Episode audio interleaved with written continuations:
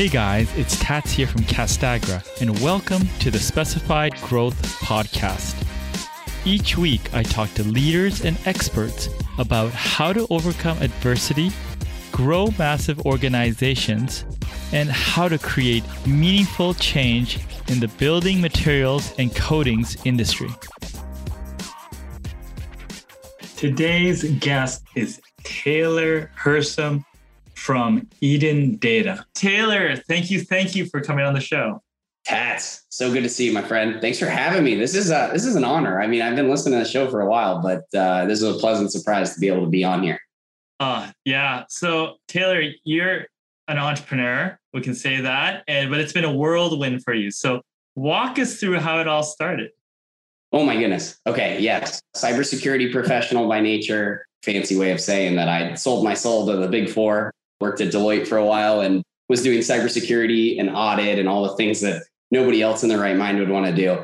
Cybersecurity started to become hot. So I had an uh, opportunity to, to kind of move up the ranks at Deloitte and, and then become a chief information security officer for a consulting firm in Austin.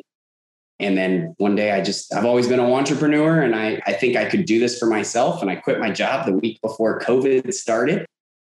Wasn't the best plan, but it forced me to be resilient. And I decided to start up my own cybersecurity firm. So we officially got started last summer. And now the team is up to thirteen or fourteen people on the team. And we've got, we've touched over one hundred brands and it's been awesome. It's been a cool, cool experience.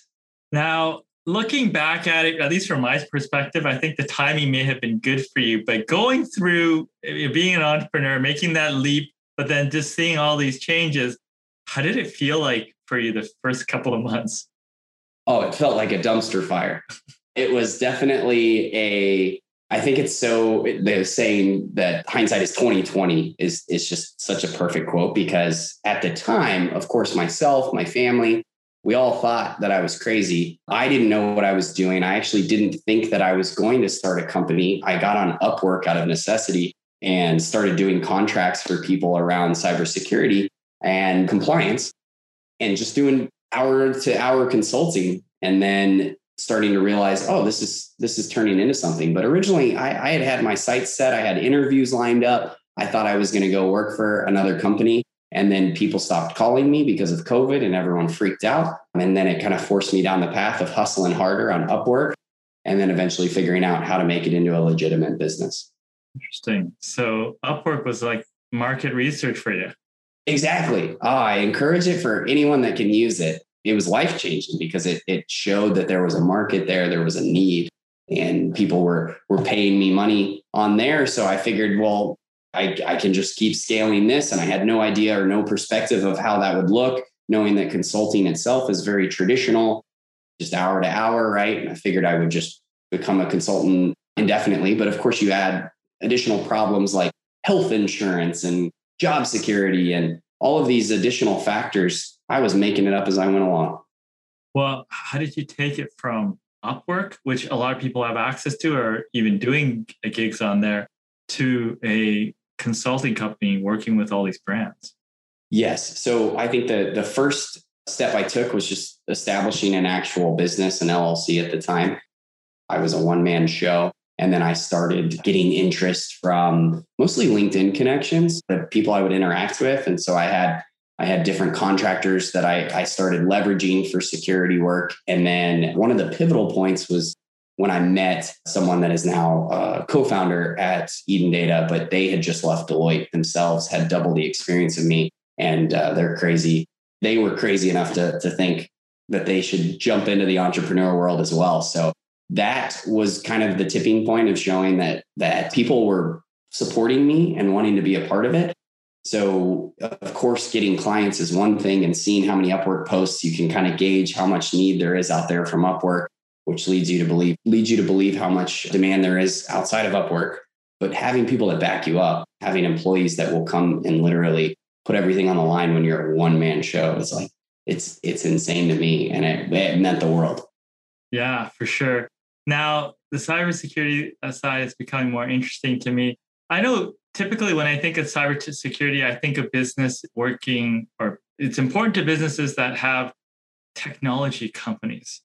But I know in the material side of things, that's also relevant. Like what's, what's, what do you say to people that says you approaching them as a cybersecurity company say, hey, you know, we, we're a physical materials company. We don't need that. We don't have a website that does transactions. What do you say to people like that? You know, we get this more often than we don't, to be honest. It's usually people saying, I'm only doing this out of necessity because my client's demanding it, or I'm afraid of getting a, a fine or, or whatever the case may be. But the reality is in the twenty-first century, we're all data companies. We all absorb data in some facet. What that data is, is completely dependent on the organization. So some hospitals have P H I and that's just protected health information. But then you've got manufacturers. You you gave an example. What was your example? The what type of company? You said uh, materials companies. Yeah. Yeah. Materials, materials company. Yeah. Yeah. So they could potentially have intellectual property in the form of key suppliers or key like uh, margin information or or things that if it were to be disclosed would be damaging to the brand in some facet, whether it's either reputationally or it hurts their business in some way, uh, their bottom line rather. So I explain this. I usually have context on who I'm talking to and say, look, at the end of the day, like you are a data company, you have something that you're trying to protect and therefore cybersecurity is relevant to you. Hmm. Makes sense. Now, what are, when you got into entrepreneurship, maybe you had some preconceptions. What are some of the things you've learned that kind of uh, totally kind of surprised you? Oh my goodness. First of all, that no matter how many books you've read, I, I mentioned at the beginning that I've been an entrepreneur forever. I've read all the leadership books and entrepreneur books and never really, I started a few companies that failed and I I felt like I knew everything. And coming into this, that is so not the case. I think the other expectation is that you see everybody succeeding around you because it's easy for us to see that on social media.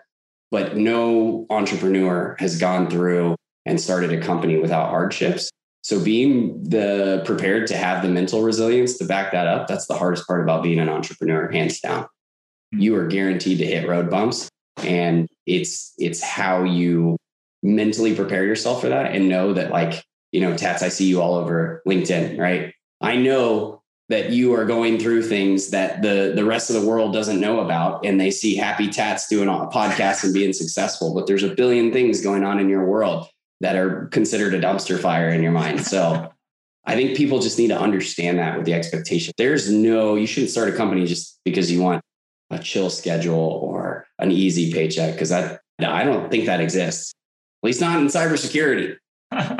Yeah, I think I think everyone's facing challenges for sure. So how do you manage that? You know, when you see all this stuff, everyone wants to put on a good first step or whatever. Not everyone, but many people. And you see that, and for it not to get to you, what, what sort of things do you do to prepare yourself or manage that? I think the first thing is surrounding yourself with people that support you. And I don't mean that in the cheesy sense of like someone that's always motivating you to keep going, but rather someone you can pick up the phone for and say, I am having a breakdown or I am dealing with this problem that I've never dealt with before. Having those people in your corner to have as a sounding board is, it makes all the difference, because otherwise you're going to keep slipping down a slope of, of depression and negativity. And it happens to everyone. I'm the most positive person in the world. I had to put out two fires this morning and it just crushed me. If I didn't have people to pick up the phone for, I, I'm sure I would be bummed out for this podcast. Like, it's like those kinds of things. You just need to make sure you surround yourself with great people. And then the other thing is just understanding that you need to put external factors in your life that constantly motivate you. So in my mind, it's like, there's a couple podcasts that I listen to, and every time I listen to them, I want to go start a new company. Like that kind of stuff really fires me up.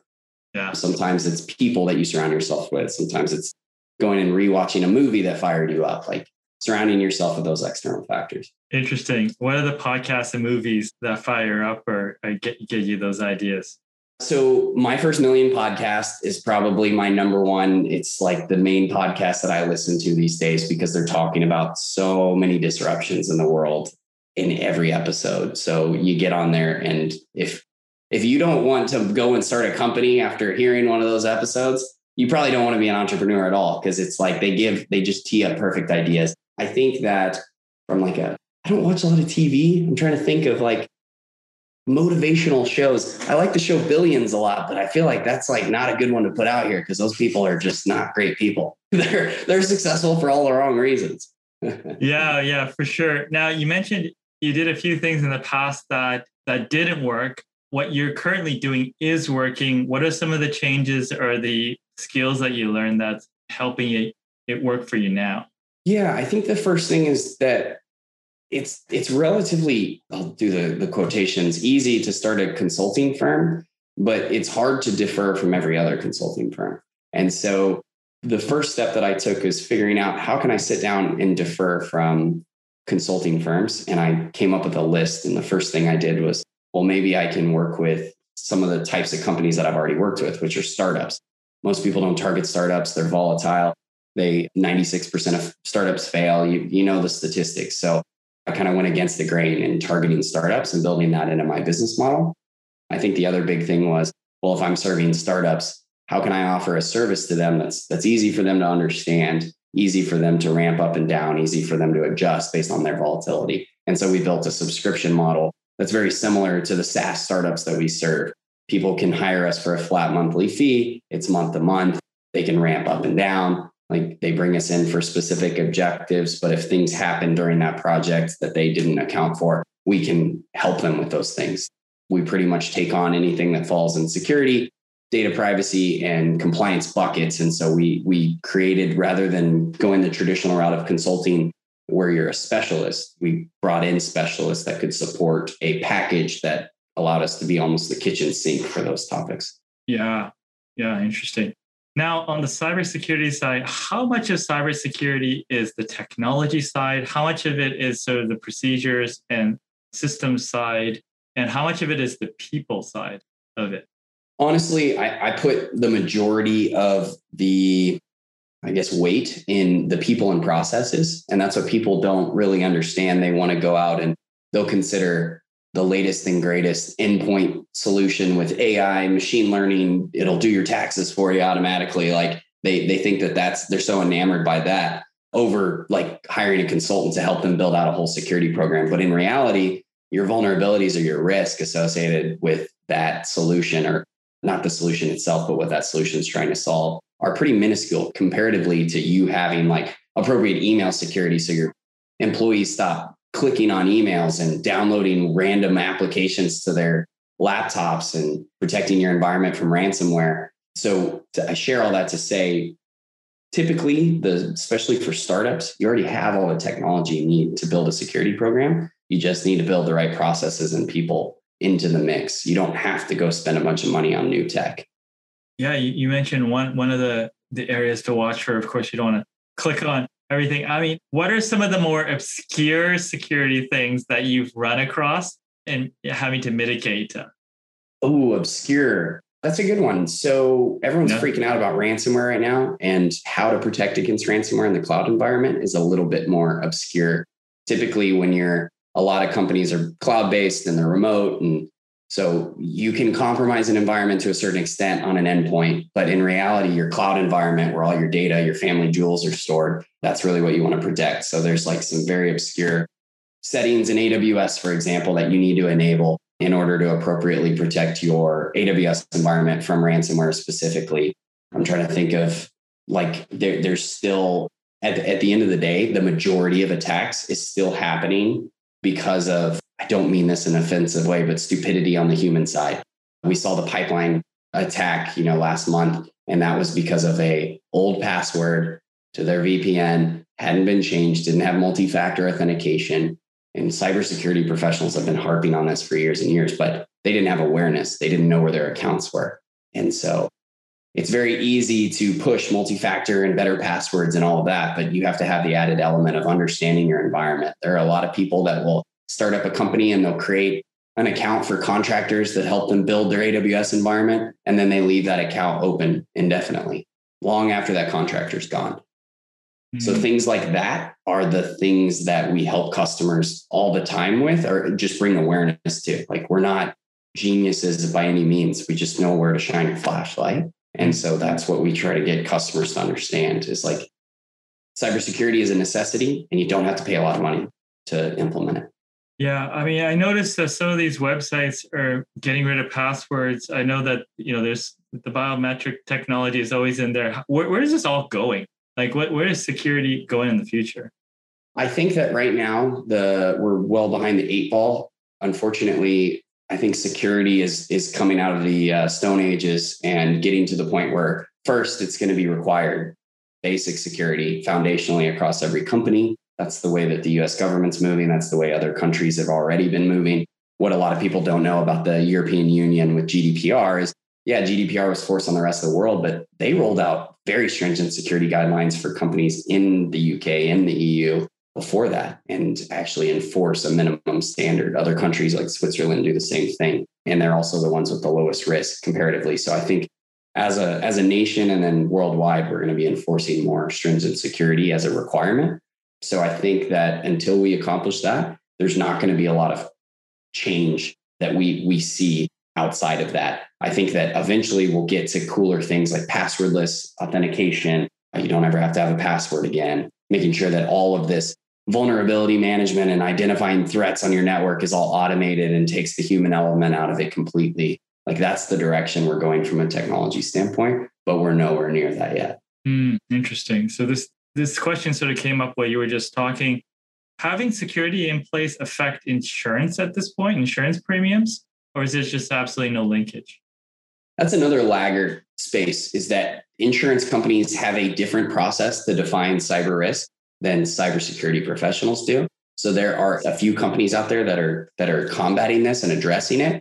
If you've gone through and filled out a claim, or not a claim, but actually an application for cybersecurity insurance, it's a bunch of rudimentary questions that you likely don't understand because they are, they're very, I guess, specific, and they are not questions that me as a cybersecurity professional would, would ask of a company to gauge their risk posture. However, you are now seeing that cyber claims are going through the roof and insurance companies are losing their bums on having to pay out claims. And so they're having to raise premiums, and there's going to be a point where someone solves that problem for insurance companies to be very hyper-specific on understanding a customer's risk posture before they invest in them in the form of insurance.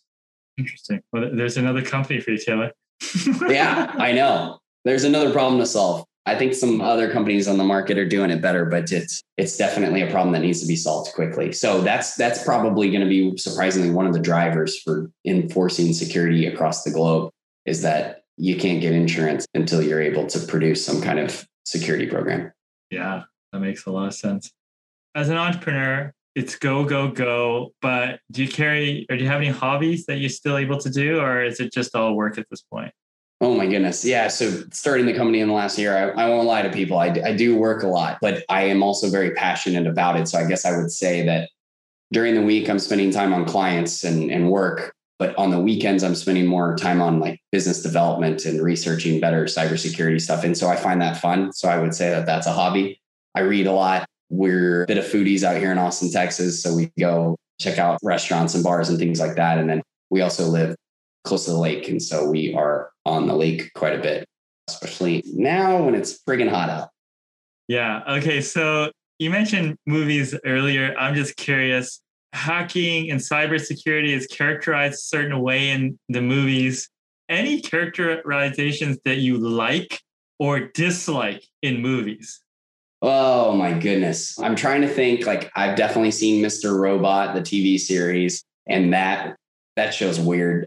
I think that they got the hoodie right, but that's about it. They make it seem so easy that everything can be hacked in a couple minutes, and in reality, this is a it's an arduous process, especially for these more lockdown corporate structures.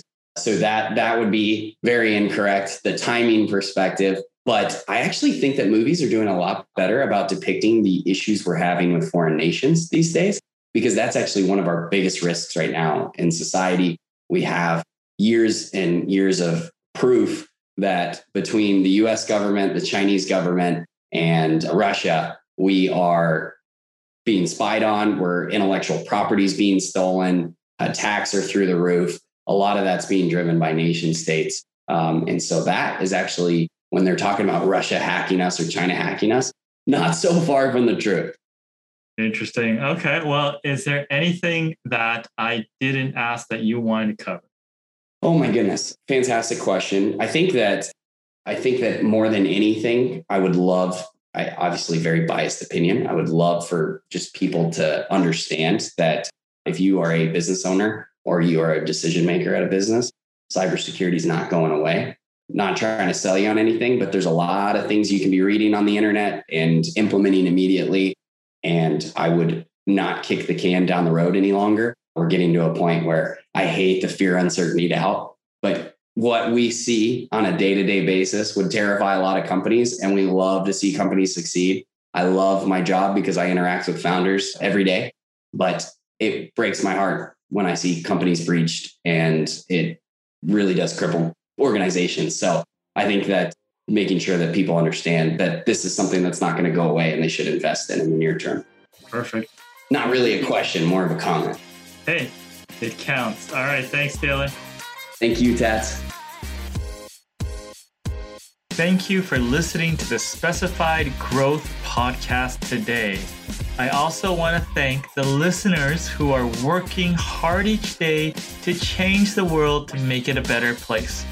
Make sure you check out youtube.com forward slash Tats Talks for video of today's podcast. Hit the subscribe button for upcoming episodes, entrepreneurial tips, and more. See you over there.